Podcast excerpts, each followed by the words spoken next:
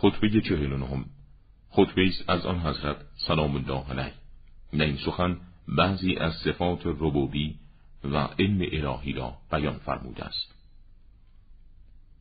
سپاس خدای راست که به همه امور مخفی داناست و همه نشانها و آثار آشکار به وجود او رهنما. ذات پاکش بر چشم بیننده بر نیاید نه دیده کسی که او را نمی بیند نفی و انکارش بتواند و نه قلب کسی که به وجودش آن دارد بتواند او را ببیند. مقام عالی او از هر چیزی بالاتر است و نزدیکی او بر همه اشیاء از همه چیز نزدیکتر. نه علو مقام ذات اقدسش او را از مخلوقاتش دور ساخته و نه نزدیکی او موجب تصاویش با کائنات شده است.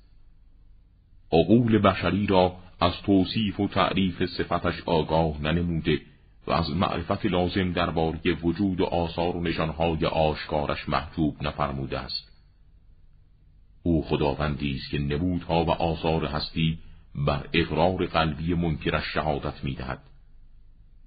خداوند با عظمت تر است از تخیلات پوش و بی اساس تشویح کنندگان و بالاتر است از اوهام باطل منکرانش. عظمتی بس والا.